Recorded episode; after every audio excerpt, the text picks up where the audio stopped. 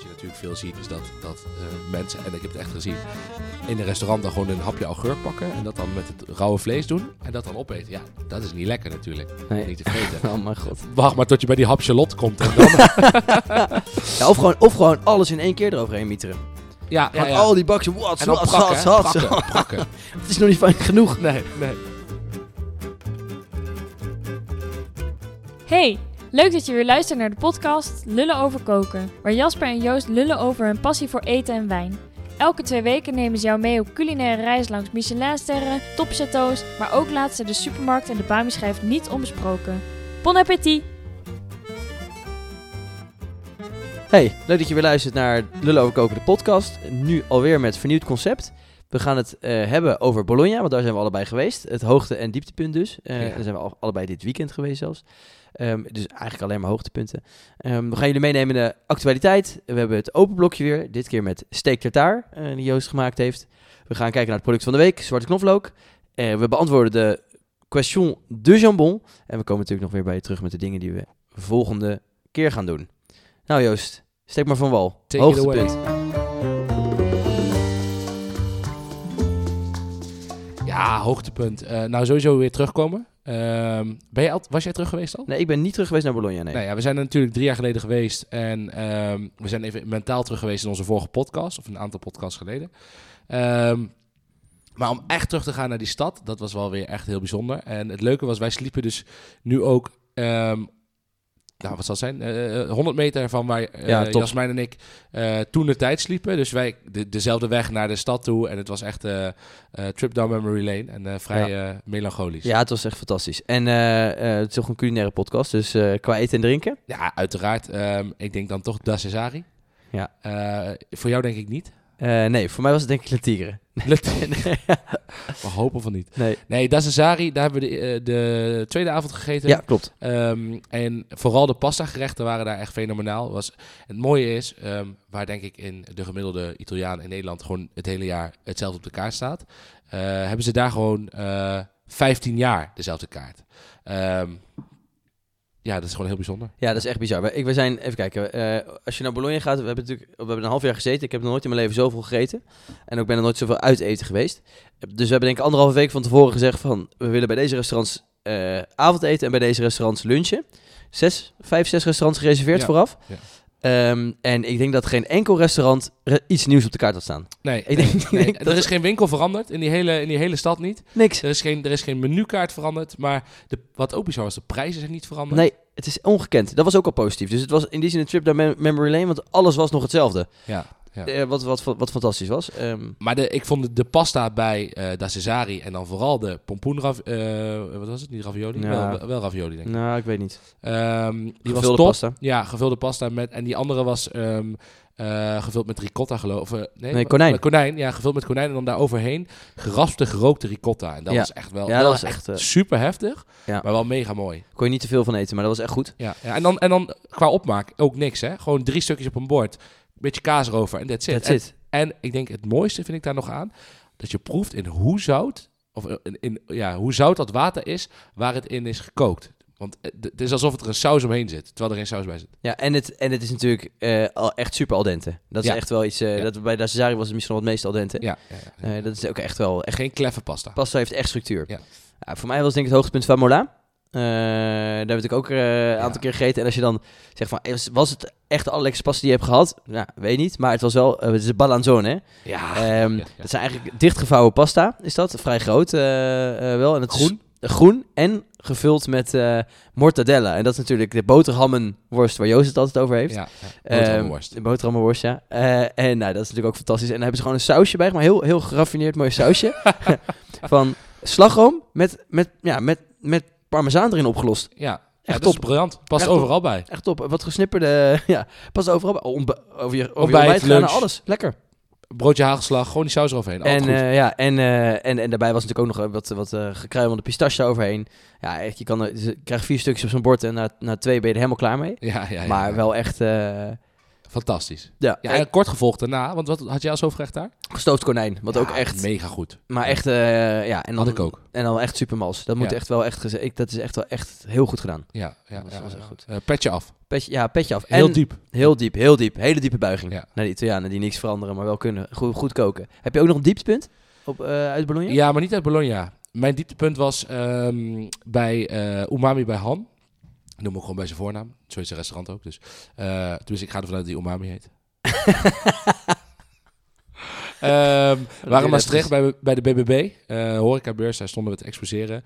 En we wilden ergens eten, maar we wilden eigenlijk ook nog een borreltje drinken. Dus we wilden niet te veel tijd daaraan besteden.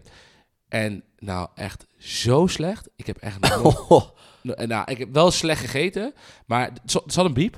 Nou, dan denk je toch van, er moet in ieder geval iets te halen zijn daar. Ja, biep 3 gangen minuutje onder de 37 euro. 39 volgens mij. Ja, volgens mij staat het in de Randstad. Oh, is het echt? Ja, er zit wel verschil tussen. Dat wist ik niet, oké. Nou goed, maar dat... Zie je weer het verschil tussen jou en mij, hè, blijkbaar? Is, ja, eigenlijk klassiek Chinees, maar dan wat meer in een fine dining jasje gestoken. Klassiek Chinees. Bami pangangetje.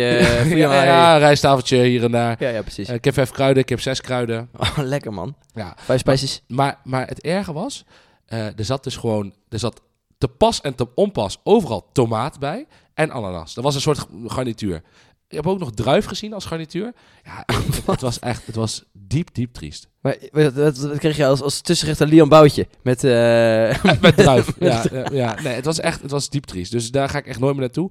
En ik ga die hele Umami by Han keten ook boycotten voortaan. Goed, verstandig. Oh, dat is een hele grote jongen, toch? Ook? Die hebben toch heel veel restaurants volgens mij. Volgens mij is het in Den Haag ooit begonnen. En nou zijn er 5, 6, 7 restaurants door heel Nederland heen. Oh, ja. Waaronder dus eentje in Maastricht. De rest ga ik nog zeker wel bezoeken. Ja. Maar deze laat ik even links liggen. Nou, top. Had ik een dieptepunt? Mijn dieptepunt was misschien in Bologna gewoon de hele dag. Omdat je daar zoveel eet en zoveel van eet gaat... dat je de hele tijd echt het spel speelt misselijk of honger. Ja. Ja. Dan heb ik nou nog honger of ben ik gewoon weer misselijk van... Want het dieet is echt ongezond daar, hè? Dat broodje wat we... Dat broodje met... Wat zat er op? Porchetta, Miro, volgens mij? Ja, bij Miro. Dat is overigens, je hebt een heel mooi plein. Piazza Aldrovandi. Een lange brede straat met allemaal groentekraampjes. Een supermooie visboer zit er overigens. Ja. Ook echt een goede visboer. Ja, hele knappe man. Ja, dat is echt een knappe vent. Als die je aankijkt, jongen, verdrink je in die ogen. En die vissen ook. En in ieder geval, daar zit een plekje waar je broodje kan halen of... hoe heet die dubbelgevouwen... Piadini's. Piadina's, ja. Piadina's, piadini. Ja, broodjes is piadini. Ja, hè? Precies. Nou ja, in ieder geval. Daar kan je dus... dat is gierend druk. En dan heb je dus een broodje met guanciale. Dat is wangspek. En ook eentje met porchetta. Nou, dat is wat... Porchetta. Ja, porchetta, wat is het? Buikspek en dan opgerold en met kruiden gemarineerd. Ja, en dan met, wat doen ze erbij? Gekarameliseerde ui, pecorino, nog een romige kaas. Iets van scamorza zat er volgens mij. Scamorza, artisjokcrème zit er nog een beetje op, weet je. Echt super lekker. En als je hem dan, zeg maar, in je mond probeert te doen, dan druipt het vet echt langs je kin op. Ah ja, dus ik heb er 2 van op. Ja, nee, 4. Want ze kwamen al met z'n 2. Jij nam een dubbele portie. Ja. Ik denk je toen heel erg in je misselijk of honger... dat je toen heel erg naar de honger... dat was en daarna ook heel snel terugging naar de misselijk. Maar ja, het is zo lekker, weet ik. Ik kan gewoon niet ophouden daar. Het is gewoon echt... alles op elke straat, hoe kun je lekker eten? Ja, en die plateaus... het was gewoon echt... dat was eigenlijk wel echt weer fenomenaal. Ja. Alright, Joost. Actualiteit. Les grands et les petits nouvelles. Actualiteit, ja. Niet heel actueel meer, maar ik wilde het er heel graag over hebben. En jij stuurde dat naar mij toen het uit het nieuws... ik schrok me kapot. Nou ja, ik schrok ook wel. En dat is namelijk dat Eleven Madison Park, nummer 1 restaurant geweest in de wereld. Misschien nog steeds, misschien niet. Waar zit in New York. Ja. Echt downtown Manhattan.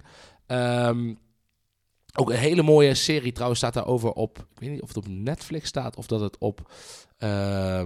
op YouTube staat, maar echt top. Maar ze gaan dus vegan koken. Ze zijn heel lang dicht geweest. Corona, et cetera. Ja. En toen zijn ze teruggekomen, gaan ze dus vegan koken. En ik denk dat er heel weinig chefs zijn die echt zeggen... Ik kook graag vegan.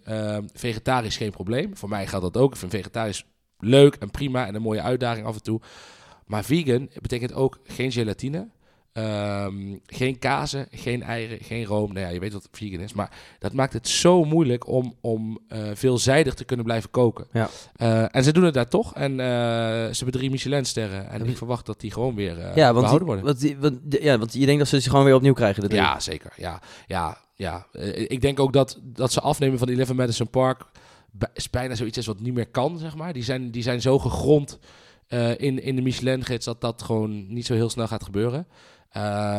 Maar ik denk wel dat de chef Daniel Humm, is overigens een Zwitser volgens mij, dat die zich dit jaar wel extra zorgen maakt. Of ze weer terugkomen? Ja, goed, tuurlijk. Ja, hij heeft echt wel een hele... Maar hoe heette die Franse chef ook alweer op een gegeven moment, die toen ook helemaal naar groente is gegaan? Alain Ducasse, ja. Ik dacht zo dat ik daar even niet op kon komen. Maar in ieder geval, die heeft toen ook wel met enige... was ook moed voor nodig. En die heeft dat toen ook tegen beter weten eigenlijk, of tegen verbazing in van iedereen, ook weer zijn sterren gekregen. En dat was nog eens in Parijs, waar iedereen alleen maar vlees en dierlijke producten... Als er geen riet op de kaart staat, dan hoef je echt niet meer, er komt echt geen Fransman meer, hoor. Nee, precies. Nee, daar is het ook goed gegaan. Maar er zijn ook echt wel verhalen, denk ik, waar het gewoon misgaat.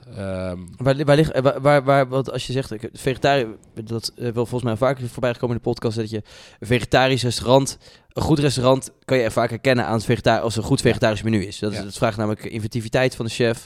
Ja. Echt goed, je smaak moet echt goed ontwikkeld zijn. Je moet creatief zijn. Volgens mij heeft echt de skill nodig. Ja. Maar waar zit hem dat dan in? Zeg ik dat dan goed? Of wat maakt een goed vegetarisch menu een goed vegetarisch menu? De klassieke Franse keuken, en zo zijn denk ik nog steeds de meeste chefs opgeleid. Daar leer je gewoon in hoe kun je een stukje vlees op cuisson brengen, hoe bak je een stukje vis, hoe stoom je. Er zijn gewoon heel veel klassieke technieken die gaan over een proteïne. En dan heb je nog redelijk wat aardappel. Daar zijn de Fransen natuurlijk ook dol op. Maar een echt vegetarisch gerecht maken, daar zijn heel weinig, denk ik, Franse oude recepten voor. Tuurlijk, er zijn wel groentebereidingen, maar die zijn dan in het on the side. Die zijn in dienst van het vlees of vis. Dus ja, ik denk dat je echt een echt goede chef kan ook heel goed een groentegerecht maken in balansen. En die zorgt dat hij zijn hartige smaken haalt uit bijvoorbeeld het pinceren van groenten in de oven. Daar een mooie saus of jus van maken of een mooie bouillon. En dan wat frissere smaken door ze te marineren. Ja, dan kun je daar gewoon mega spannende gerechten mee maken. Maar het is wel moeilijker dan even simpel een eendebosje garen en wat jus. Ja, sauzen lijkt me ook heel lastig worden. Of niet? Of is dat, valt dat mee? Ja, ik denk tegenwoordig dat het wel iets makkelijker is. Want je hulpstoffen... Ja, je hebt natuurlijk sowieso heb je die thermoblenders. Die gewoon echt, dat is gewoon een mega mooi spul waar je letterlijk gewoon een programma aan kan zetten en daar kun je gewoon altijd een hele mooie saus mee maken. Echt? Hoe, wat? Ja, een thermoblender is eigenlijk een ding wat draait, hakt en verhit tegelijk. Oh. Thermomix heet het. Oké. Dat is ook nog eentje die bij mijn verlanglijstje staat. Dus mocht je mij nog iets willen geven voor Sinterklaas, dan... Of zoeken we nog sponsors? Nou, dat zou wel een mooie sponsor zijn. Wat kost voor die dan? Zullen we gewoon nog 10 keer die naam noemen? Dat is goed. Thermomix. Ken je dat, Thermomix? Nee, nooit van gehoord. Hoe werkt dat? Ja, dat is, maakt ook niet uit. Dat is maar sponsor. Hakken draaien temperatuur, toch? Of niet? Ja, hakken draaien temperatuur. Ja, ik heb echt gehoord dat... Nee, een vriend van mij wilde echt graag zo'n ding hebben. Dus het gaat echt goed te werken, ja. Oh, nou mooi. Nee, maar dat is gewoon super fijn. En ook bijvoorbeeld sous vides en het feit dat je kan infuseren met allemaal verschillende technieken, vacuüm. Daardoor is er wel meer mogelijk geworden. Ja. Zo eerlijk moet ik wel zijn. Maar goed, dus Eleven Madison Park van vlees, vis. En dat is ook wel klassiek Frans, alleen heel erg minimalistisch opgediend. Ja. Naar dus vegan, wat ik wel... en nog even een laatste vraag. Hebben wij in Nederland dat ook, een vegan sterrenzaak? Of blijft het bij vegetarisch? Weet ik niet. Of hebben we dat überhaupt ook vegetarisch? Nou goed, ik denk dat je naar de nieuwe winkel kan gaan en zeggen ik eet vegan, geen enkel probleem. Mm-hmm. Ik weet niet of ze ook 100% vegan serveren. Ik denk het eigenlijk niet, want ik heb daar zelfs een keer makreel op. Dus... weet ik niet, goede vraag. Moeten we opzoeken. Nou, gaan we volgende keer weer terugkomen. Ja. Alright. Nou, dan hier bij het einde aan de actualiteit. En dan gaan we door naar het open blok. Steak tartare. Voilà, le repas et le vin. Oké, Joost, steak tartare en wijn erbij. Wijn. We hebben ook wijn erbij. Maar we beginnen met steak tartare. Wat er overigens prachtig uitziet. Foto's komen op de Instagram te staan. Op de gram, ja. De gram. Nou ja, steak tartare denk ik voor heel veel mensen een klassieker. Voor mij ook zeker. Een van mijn favoriete klassiekers. Het verhaal gaat altijd... Weet je hoe het verhaal gaat? Nee, eigenlijk niet. De tartare, waar komt het tartare gedeelte vandaan? Geen idee. Nee, ik ook niet. Nee, ik heb gewoon ik ben ook wel benieuwd. Nou, wat er dus veel gezegd wordt is dat het gerecht steak tartare of tartare afstamt van de Russen. De Tataren. Ah. En dat die eigenlijk met hun zadel... Steektsar. Huh? Steektsar. Ik zou hier even in knippen als ik jou was, want dit is echt triest. Nee, steek de taart. En dat de Russen eigenlijk met hun paarden op tocht gingen, weet ik veel, naar Russische dorpen plunderen of zo, of andere dingen. Kikken. En dat vervolgens dat ze dan eigenlijk niet zoveel mee konden nemen, dus niet zoveel producten, ook geen verse producten. Dus wat ze dan deden, soms moesten ze gewoon een paard aan geloven. Hè? Die had zijn werk gedaan, die werd opgesneden. Alleen omdat die paarden echt renpaarden zijn, ook voor de lange afstanden, moest dat vlees mals gemaakt worden. Moeder zijn vrouw thuis, die kon het wel plat gaan slaan, maar die was niet mee. Dus toen dachten ze, we leggen dat vlees gewoon onder het zadel en door het galopperen pletten we dat eigenlijk. Nee, wordt het plat. Klinkt heerlijk. Ja, nou ja, goed, maar op zich, als het koud genoeg is, dan zou dat in principe... Fair enough. Mooi, je hebt een rol plasticfolie bij, toevallig als Rus zijn in de 17e eeuw. Ja, ik zou het meenemen slagveld op. Ja, uiteraard. Wat moet je nou zonder... Maar goed, dan kun je dat dus doen. En dat is eigenlijk het originele verhaal. Ja, later bleek, en dat klinkt ook wel logisch, dat het niet helemaal de waarheid is. Tartaar en Tartaren was gewoon een woordspeling die toeval was. Het komt eigenlijk voort uit de saus, de tartaarsaus. Oh ja, die ken ik. Weet je wat erin zit? Nou, ik weet niet wat erin zit, maar ik weet wel dat het is wittig-achtig. Ja. Een beetje yoghurt. Ja, beetje remoulade-achtig. Een beetje dunne mayonaise. Vaak als je kibbelingetje gaat eten, dan vragen ze, wil je tartaarsaus, remoulade, knoflook, whisky, iets in die richting. Ja. Eigenlijk is het gewoon een verrijkte mayonaise, en dan hoor je de ingrediënten. Augurk, kappertjes, shallotje, vaak ook wat ei aan toegevoegd wordt. En dan eigenlijk een saus op basis van de Russische salade, die wij nu huzarensalade noemen. Ah. Dus daar is waarschijnlijk het misverstand ergens in ontstaan. Maar goed, uiteindelijk dus de steak tartare. En voor de steak tartare gebruik heb ik deze keer eigenlijk kogelbiefstuk gebruikt. Dat doe ik graag. Of ik gebruik ook graag bavet. Is iets taaier. Bavet komt van de onderkant van het beestje af. En de kogelbiefstuk komt uiteraard uit de kogel. Want tartare is dus eigenlijk gewoon gehakt, rauw vlees. Ja, uiteraard. Ja. Gehakt vlees of smaakgemaakt. Altijd rund. Ja, je kunt ook zalmtartaar doen, maar steektartaar is altijd rund. Ja. Ja, misschien dat kalf ook wel. En de klassieke bereiding is eigenlijk gewoon de condimentjes op je bord. Condimentjes? De verschillende smaakmakers. Ja. Shallot, cornichon, kappertjes, mosterd, ketchup en een eidooitje. En die doe je dan bij elkaar. Daar maak je een beetje emulsie van met een beetje olijfolie. En dan eidooitje er doorheen. En dan heb je een heerlijke... Dan merk je het vlees doorheen, heb je een heerlijke steak tartare. Ja, ik hou er ook wel van, hoor. Ja, ik vind het top. Ik vind het echt super lekker. Maar ik heb net iets anders gemaakt deze keer. Omdat ik vind dat... het moet toch een beetje fine dining zijn. Een beetje smoelen. En ik hou persoonlijk helemaal niet van shallotje. Rauwe shallotje. Dat vind ik echt niet lekker. Te heftig wordt het van, hè? Ja, ik vind het echt... Rauwe ui haal ik echt overal uit. Vind ik zo behalve vies. Van je frikandelle speciaal. Nee, dat eet ik dus niet. En ook geen friet speciaal. Vind ik echt super vies. Ah, ja. In principe. Ja, terwijl je wel vaak in de snackbar bent. Ja, regelmatig. Ja. Ik heb een abonnement nu genomen laatst. Ja, echt? Ja. Per maand flikkeren ze frikandelle speciaal door de brievenbus. Morgen of niet. Even kijken, wat wil ik zeggen? De steak tartare iets andere bereiding gemaakt. Ja, dus eigenlijk de klassieke condimenten, maar dan gewoon zelf gemengd op smaak gemaakt. Dat is ook vaak het probleem, hè? Dus in een Belgisch of een Vlaamse bistro krijg je dan een supermooie steak tartare, mooi steekvlees. En dan krijg je zelf die condimentjes erbij. Maar ja, de gemiddelde consument weet echt niet meer hoe je dat op een goede manier... maak je een soort van mayonaisetje toch? Eigenlijk een heel licht mayonaisetje. Goed kloppen, anders dan de schrift afgaat in de schrift. Maar dat is een beetje te veel, maar dan... Nou ja, je wil eigenlijk de saus, hè, dus de dressing waar je het vlees mee op smaak maakt, mm-hmm. Dat wil je eigenlijk tot een soort emulsie maken. Ja. Hè? Dus je begint met de eidooier, daaraan voeg je Worcestershire. Ja. Die bruine saus. Ja. Voeg je daaraan toe je azijn, je mosterd. En dan maak je dus een emulsie.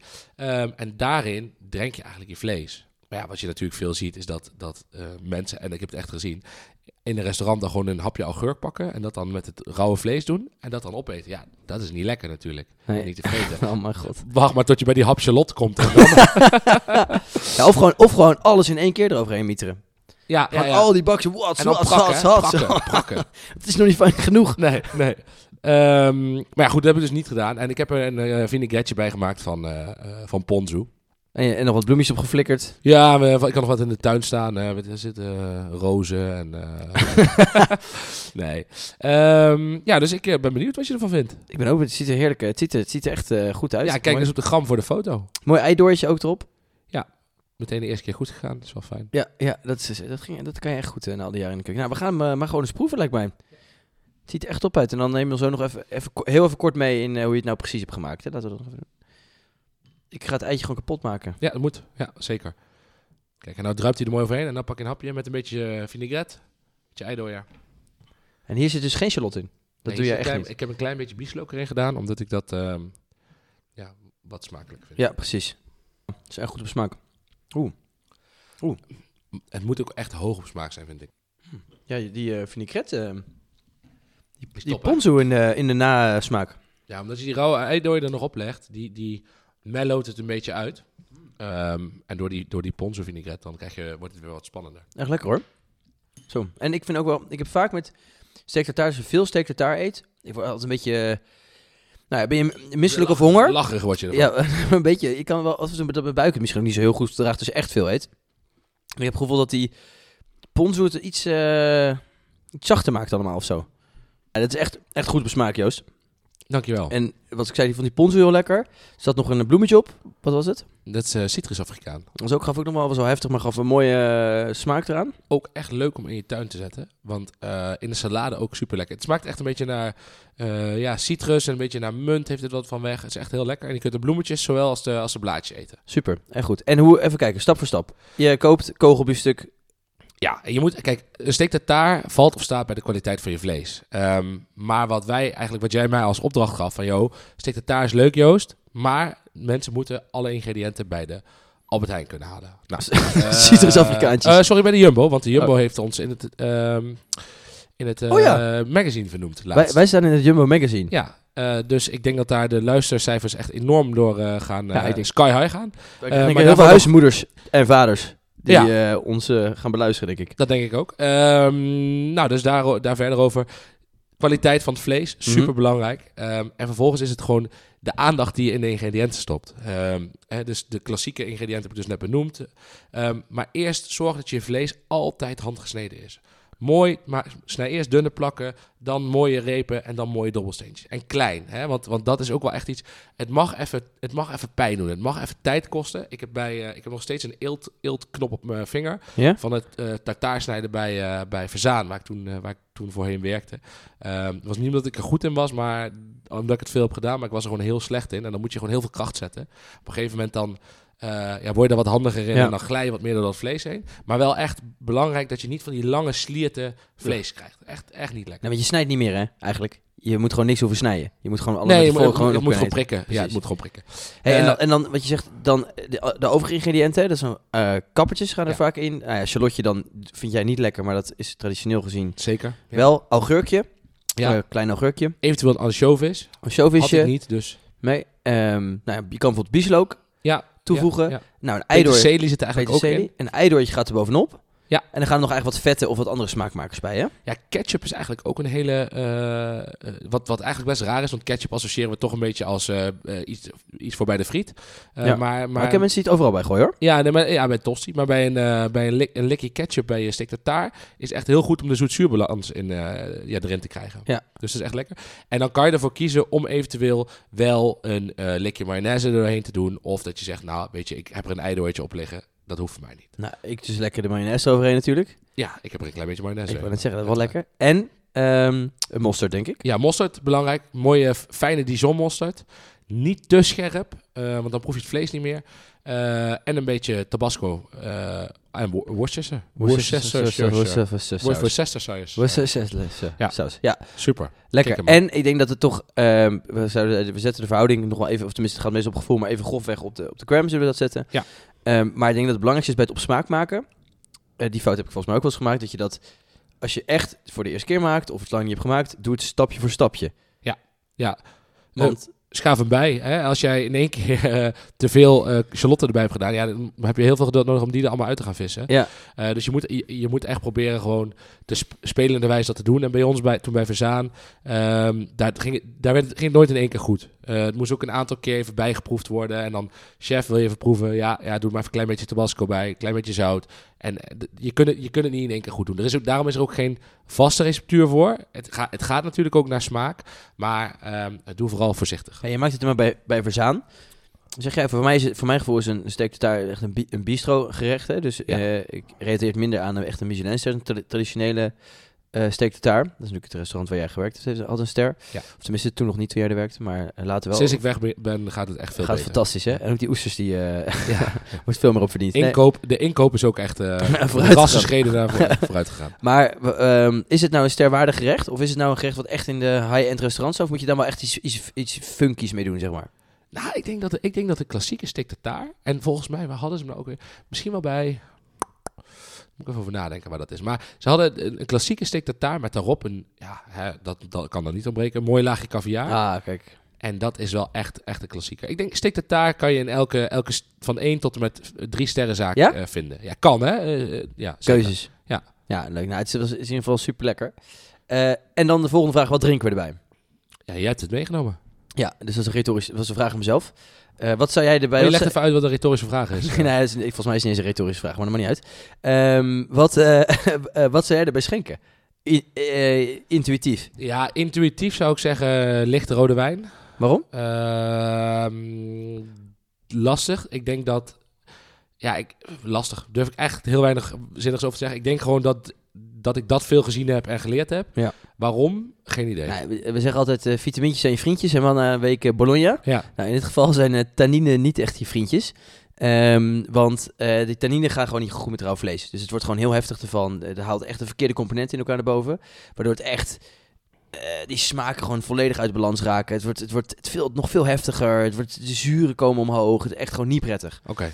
Terwijl tannine en gebakken vlees een hele goede combinatie zijn. Eigenlijk, hè, want die zeggen een mooie stevige Bordeaux of een nieuwe wereldwijn met wat meer tannine. Dat werkt goed, want het balanceert elkaar uit. Nou, dat is in het geval van rauwvlees dus echt niet het geval. Dus je drinkt lichtere rode wijn, of je kan zelfs zeggen van een witte wijn of een rosé erbij. Ja, Pinot Noir is een voorbeeld, maar je kan eigenlijk nog 1 stapje lichter. Wacht eventjes, speetboekonde? Nee, dit is wel leuk. Je begint er zelf over. Waar zaten we ook met eten, Joost? Bij Da Cesari, ja. En ik had het over gewoedsemien. En zei Joost van, ja, maar ik wil geen rode wijn. Hij was even vergeten dat speetboekonde Pinot Noir in Duits is. En gewoedsemien gewoon een hele andere witte druif. Maar dat kan gebeuren, overkomt het beste. Ja. De beste zeker niet. Maar mij wel, dit weekend. Nee, maar dat maakt niet uit. Er zat ook al wat wijn in, dus dat scheelt. Maar... Na Pinot Noir kan je ook eigenlijk de Gamay druif gaan. Die zijn ooit door het geslacht Bourgondiërs verdreven uit de Bourgogne naar de Beaujolais. Gebied vlakbij de Bourgogne. En die Gamay druif is eigenlijk nog net iets lichter van smaak en ook van kleur. En daardoor eigenlijk nog geschikter hierbij. En het leuke is, dat vind ik eigenlijk het charmante van die Beaujolais. Dat is met name Gamay, super licht. En ieder jaar heb je daar de Beaujolais Nouveau of de Beaujolais Primeur. Dat is iedere 3e donderdag van november komt die wijn uit. Dat is eigenlijk de eerste wijn die je van dat wijnjaar kan drinken. Want wanneer wordt geoogst? Augustus, september, soms oktober. En november heb je dat al in je glas. En eigenlijk traditioneel gezien komt er een vat bij een wijnboer aan. Dan loop je met je petflesje naartoe of met je lege wijnfles. Met je jerrycan. Ja, met je jerrycan eronder. En dan betaal je gewoon per liter. En dan een paar eurotjes per liter. En dan heb je gewoon topwijn die je niet kan bewaren. Moet je gewoon meteen opdrinken. Niet meer over nadenken. Kost geen drol. Nou, in Utrecht had je vroeger ook een zaak... Waar het vat ieder jaar naar de zaak toe kwam. Ja? Ja. En ik bestelde zo'n heel vat. Welke zaak? Vlek. Nee, dat heet niet. Heet dat Vlek? Die naam... hou je even te goed. Okay. Ik denk... Ik twijfel even. Nou, maar niet uit. En dat doen ze volgens mij nu niet meer. Maar nu kan je vaak die Beaujolais Nouveau gewoon wel gebotteld kopen. 2021. Komt dus over 3 weken. Ik heb een flesje Beaujolais Nouveau van 2020 te pakken. Dat hadden ze nog ergens liggen. Maar op zich niet bewaren. Maar Beaujolais kun je dus... niet langer dan een jaar bewaren. Mag je dat zo zeggen? Je kan het... Kijk, wat beter, hoge kwaliteit kan je wel lang bewaren. Maar je moet het gewoon niet doen, want het heeft gewoon niet de capaciteit om te bewaren. Het is heel fruitig. Het wordt er ook niet beter van. Het wordt er vooral slechter van. Ja, dan kan je wel beter snel opdrinken. Ja, gewoon meteen eigenlijk opdrinken. Ja. Nou, wat maakt het nou bijzonder? Soms dan koop ik Beaujolais en dan... heb ik hem met afrekenen, is hij al op. Ja, precies, ja. En dan kijken ze, meneer Soerdijk, wat bent u nou weer aan het doen? Ik zeg eens Beaujolais, mevrouw. Ja. Kun je beter maar zo snel mogelijk drinken. Is toch een primeurtje dit, ja. Mevrouw? En het bijzondere er is aan, en dat noemen ze macération semi-carbonique methode. Dus de methode waarin de druiven... Carbon, waar de druiven niet worden geperst, maar gewoon in het vat worden gegooid. Deksel erop. En wat er dan gebeurt is, de onderste druiven worden geplet door het gewicht van de bovenste druiven en de rest van het sap vergist in het druifje zelf. Waardoor er heel veel contact met het velletje is, waardoor ze heel fruitig worden. Vervolgens worden ze geperst. Dat duurt maar 4 dagen overigens. Vervolgens worden ze geperst. Het rijpen, het gisten. Ja, persing. En dan worden ze pas geperst. Dus, hè, dat is eigenlijk andersom. Geperst. En dan gaan ze in de fles. En dan hoppakee, wegwezen. Maar dus even gewoon voor de leek. Normaal pers je druiven eerst. Dan gaat het sap in het vat. Ja, en nee, normaal pers je druiven. En dan doe je de druivensap met de schilletjes. Hè, dat pomp je rond. Ja. Waardoor ze smaak afgeven. Maar nu laten ze dus in de schilletjes zitten. Ze laten gewoon de druiven gewoon heel. Luie Fransen. Luie vergissing. En de onderste gaan wel, pers je wel. En de bovenste minder. Zo van, zullen we dat eventjes anders er doorheen doen? Daar heb ik echt geen zin in vandaag. Nee, laten we vlekken maar gewoon in die vaten. Laten we maar gewoon lekker doen. Ja. Hoppakee. En dus dan volgens iedere derde donderdag van november wordt de groep Le Beaujolais Nouveau est arrivé. Het is er. We zijn er. En we gaan het Beaujolais drinken met z'n allen. We gaan oogsten. Het is er. Het is er al. Dus het is er. Dus het is echt... Nou, laten we proeven. Ik vind het altijd echt een heel aangenaam wijntje. En bij Sterktuig vind ik een topcombinatie. Want in december... Wat zie ik nu op de onderkant van het glas, Jap? Wat zie je daar op de onderkant? Wil je dat niet? Kijk hier. Ik zie het niet. Het lijkt wel of het bubbelt een beetje. Zou het bubbelen? Ja. Nee, ja. Misschien is het glas gewoon niet schoon hier, Joost. Nou, dan moet ik even Jasmijn... Superlicht, ja. Ja. Vrijwel geen tannine is inderdaad. Super zacht, fruitig. Ja. En het kan nog, Beaujolais Nouveau kan nog veel fruitiger hoor. En het is ook veel, zo meteen als het kerst wordt, voor iedereen, weet je wel, het is top. Je hebt steek de taart met kerstmaakje voor de familie. Dan doe je zo'n Beaujolais Nouveau erbij, leuk verhaal. En de flessen zijn niet duur, want een Beaujolais Nouveau heb je echt al vanaf 6-7 euro. Kan natuurlijk altijd duurder en gekker, maar voor een tientje heb je echt een aardige fles. En je hebt gewoon een hartstikke leuk verhaal en een mooi gerecht volgens mij. Dus het is echt een top uitvoering. Super lekker. Wat vinden we los daarvan gewoon van de wijn? Nou, ik vind het niet slecht. Het zijn dus niet ook de meest uitgesproken bijzondere wijnen die je drinkt, hè? Nee. De neus is wel vrij vlak. Ja, dus niet de mooiste Beaujolais, ben ik met je eens. En Beaujolais kan nog veel uitgesproken hoor. Dus nog veel meer aardbeidjes, framboosjes, een beetje echt die hele lichte kleuren. Ja. Dan weinig tannine en een hele frivol, snap je dat? Gewoon dans een beetje weg. Je hoeft er niet echt over na te denken. Het is gewoon, lekker gekoeld drinken. En nou even proeven met het. Nou even proeven met de steak tartar.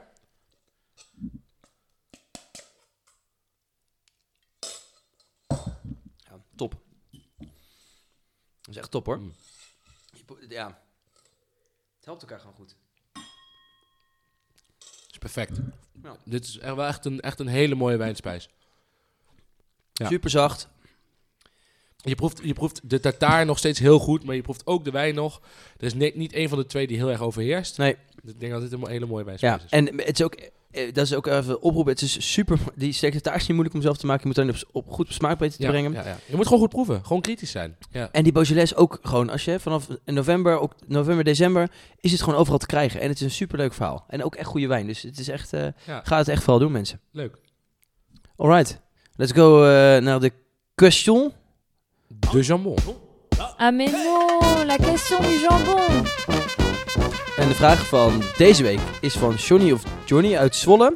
En hij vraagt zich af wat wij vinden van een waterarrangement. Of tenminste een waterarrangement als je duur uit eten gaat. En daar bedoelt hij denk ik mee dat je verschillende soorten water krijgt. Of verschillende soorten bruiswaters bij je diner. Ja, je hebt dus tegenwoordig ook gewoon een letterlijke watersommelier. Nee. Ja, dat is geen grap. Ja, geloof ik niet. Ja, het is echt zo. Ja, vertel dan. Die beste man, die dus naast de wijnsommelier, dus niet in plaats van, maar daarnaast, pert hij dus eigenlijk je gerecht en de wijn met het water. Dus de ene keer pakt hij een water wat meer kalk bevat dan de andere keer. En de andere keer pakt hij weer wat bruisends. En heel, heel bijzonder. Maar het is wel knettergek, of ligt het nou mee? Ik vind dit ook richting gek gedrag gaan. Nou ja, zeker durf ik wel te zeggen dat het gewoon gek is. Alleen, ja, misschien dat we over 10 jaar allemaal wel zeggen van wat een fantastische ideeën had die beste man. Toch? En waar gebeurt dit? Weet je dat ook wel? Ja, volgens mij was dit in Amerika. Dat moet natuurlijk ook wel. Volgens mij was het ook in Californië. Daar zijn ze sowieso al vrij gek van zichzelf. Ja. Maar ja, wat vind jij ervan dan? Nou, ik... ja, moeilijk. Ik vind wel... Als het over water gaat, drink ik eigenlijk alleen maar Pellegrino. Om mee te... Nee.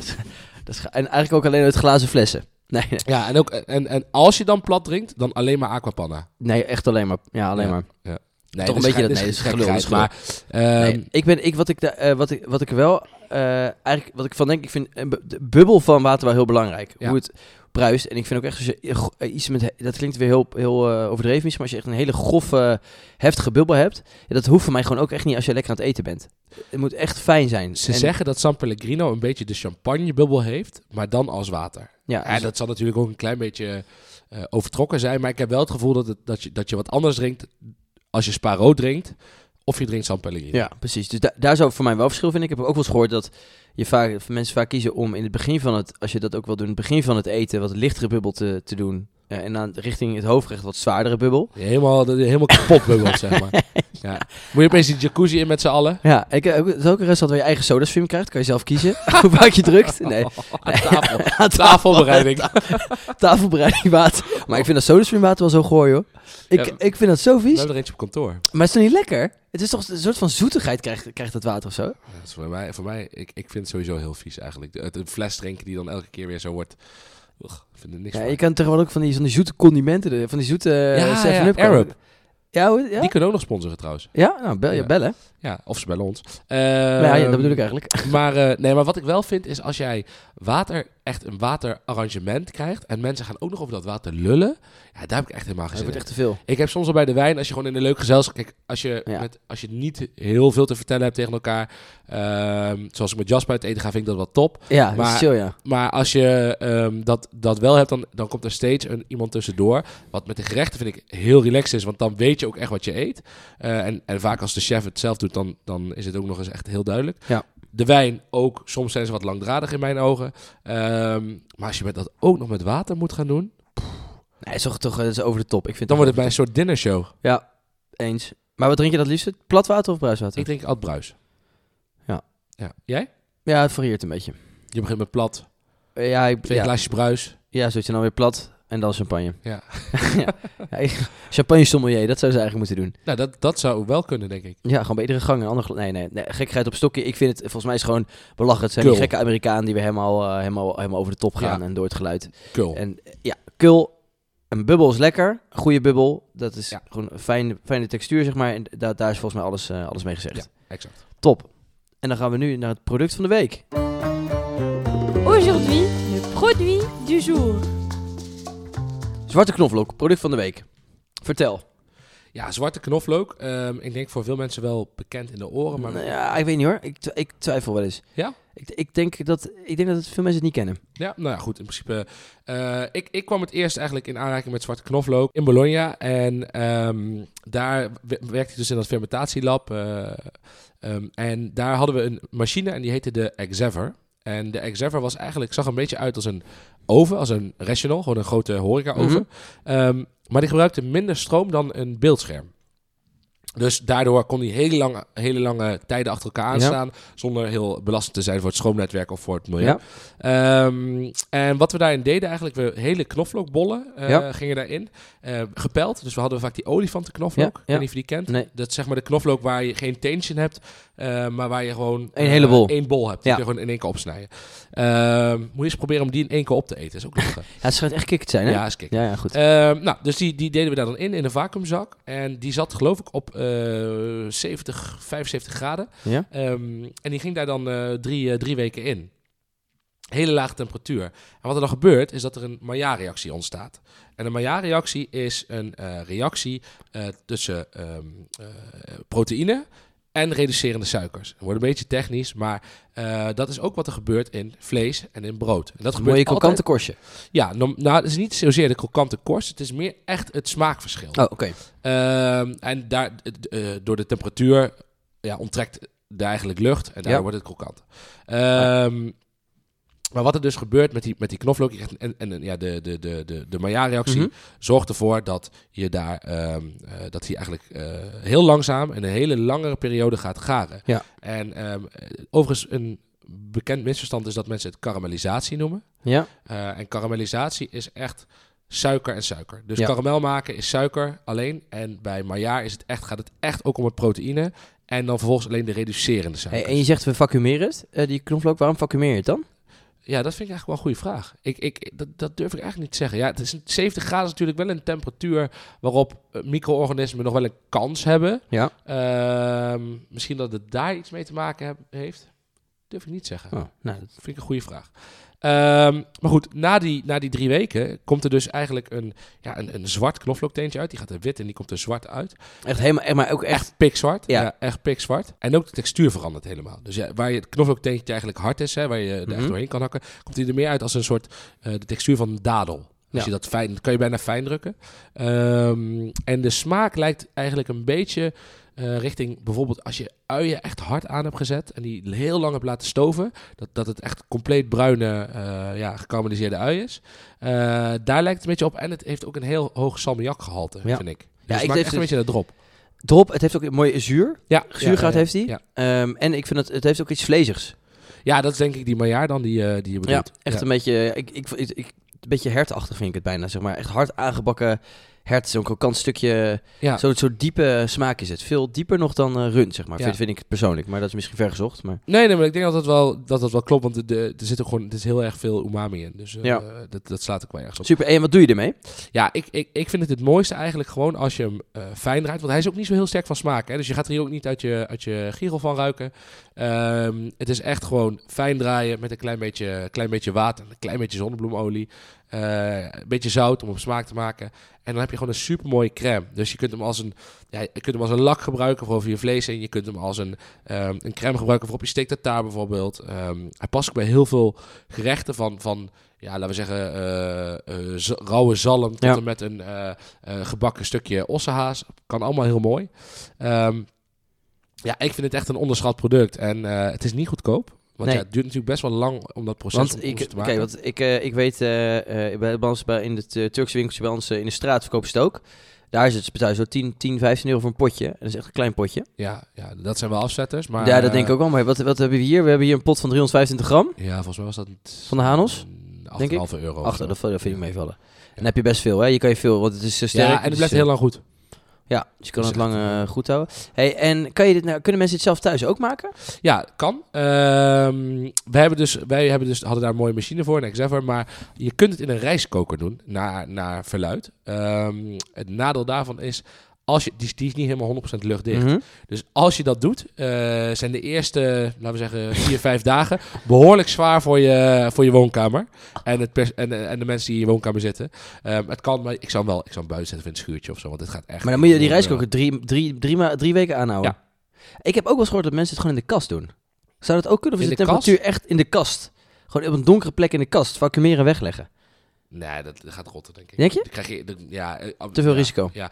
Wat ze misschien doen is knoflook inmaken. Dus met zout, lactofermentatie. Dat zou misschien kunnen. Zou dat kunnen? Dat ze dan met zout en dan in... gewoon knoflookteentjes, 2% van het gewicht. Doe je zout erbij, vacuumeren en dan gaat het gewoon fermenteren. En hoe lang laat je het dan? Ja, dat hangt er vanaf tot die bol begint te staan. Ja, en dan krijg je dus ook hele zachte knoflook met een mildere smaak. Ja. Alleen niet zwart. Nee. Wel bruinig misschien. Ja, het is ook niet heel mild hoor. Nee, het is nog steeds wel vrij heftig. Alleen het verzuurt eigenlijk zichzelf. Leuk, ja. En wat leuk is, bij mij in de straat hebben we dus ook een winkeltje waar ze dus aioli van zwarte knoflook verkopen. Ja, die was top. En dat is echt lekker hoor. Ja, dat was echt, dat is ook echt lekker. Gewoon voor een toastje, dus het is heel veelzijdig eigenlijk. En ook weer zoiets waarvan je zegt, goed verhaal weer. Een product wat je eigenlijk... Nou ja, je moet even zoeken waar je het kan krijgen, maar ook niet moeilijk te gebruiken is. Nee, smaakmaker. Heel, heel makkelijk. Ik wil nog 1 ding toevoegen. Nou, dat mag. Denk je dat dit kan met alleen knoflook? Hoe doe je met alleen knoflook? Dit proces. Het proces van Maillard op 70 graden, langere tijd.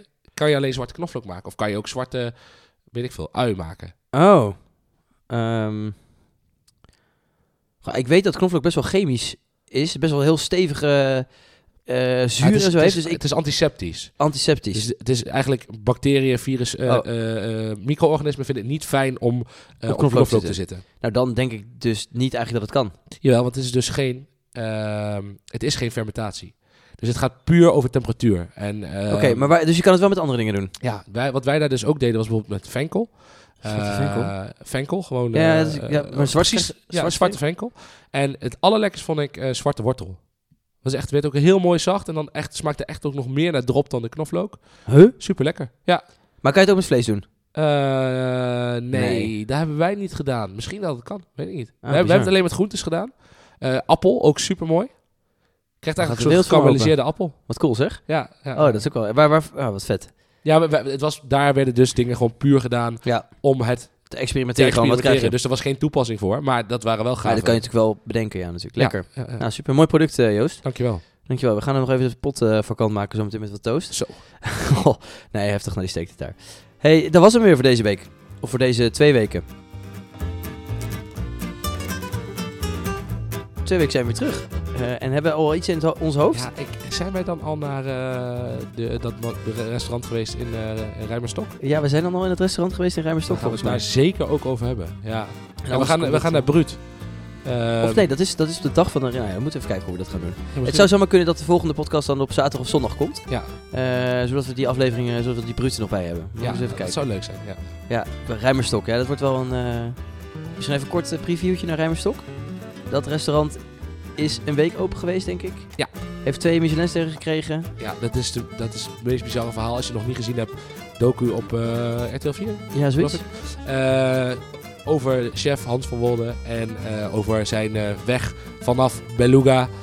Restaurant in Maastricht. Ook 2 sterren naar Brut. En echt aanraden. Echt ontzettend leuk. Dus we gaan daar dan even verslag. En wij gaan daarvan proeven. Dus, goed. Heerlijk. Alvast op Brut. Alvast. En tot de volgende. Cheers.